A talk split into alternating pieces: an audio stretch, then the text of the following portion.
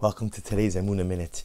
The Gemara Maseches Yuma that we are currently studying in Daf Yomi goes through the entire process of the Kohen Gadol, the high priest's avoda, his sacrificial service on Yom Kippur. And the Gemara was making note of the process of vidui, the process of confession. Without getting into all the technicalities, the Gemara explains that the Kohen would offer up a variety of different sacrifices, a variety of different karbanos, and he would confess, confess his sins, confess the sins of his family, the Kohanim, Klal Yisrael, over these various offerings. And the Gemara knows something very interesting, that the first time the Kohen Gadol, the first time the high priest does a confession, recites vidui, he asks for forgiveness for himself, but not for his fellow Kohanim. And it is only during the recitation of the second vidui, the second confession, that the Kohen Gadol, the high priest, then goes on to ask for forgiveness. Kaperna, not only atone for me, the Kohen Gadol says, but also ubnei Aaron am.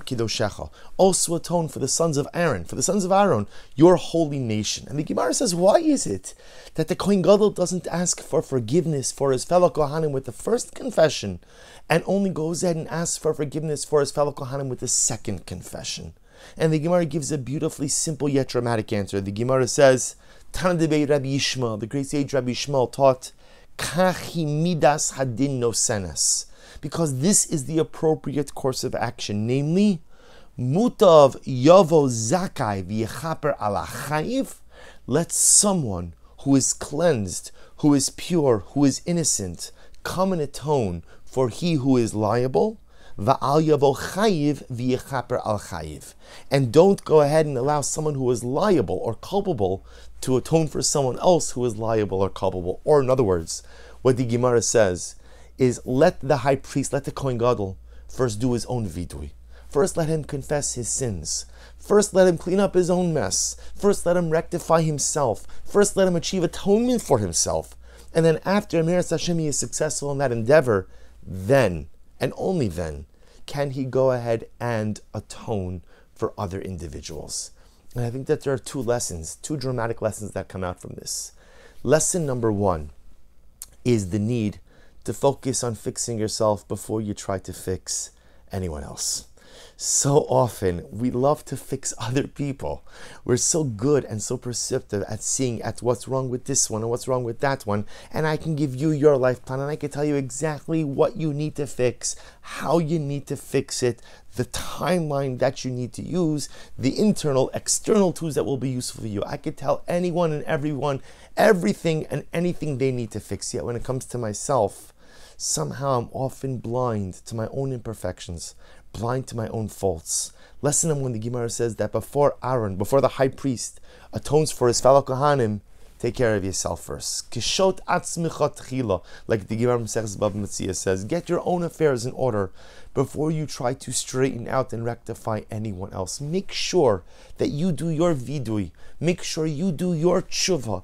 Make sure that you are forging the right personal identity for yourself before you try to help save the world. And lesson number two is it's interesting how the Gemara understands here that the high priest achieves his tshuva ultimately through vidui. What's vidui? Vidui is just confession. Remember, chatasi avisi pashati Hashem, I've committed averus, and a person says, asisi kach v'kach, I've done these specific averos. Varnichamti uboshti b'masai, and I'm embarrassed over what I did. I have regret over what I did. Uli olam and I'm never going to do this again. That's vidui, that's confession. And it's interesting that the Gemara says that as soon as a person recites their confession, they are zakai, they are innocent, they are righteous. I, but I haven't changed anything. I haven't done anything. All I've done is recited vidui, a confession.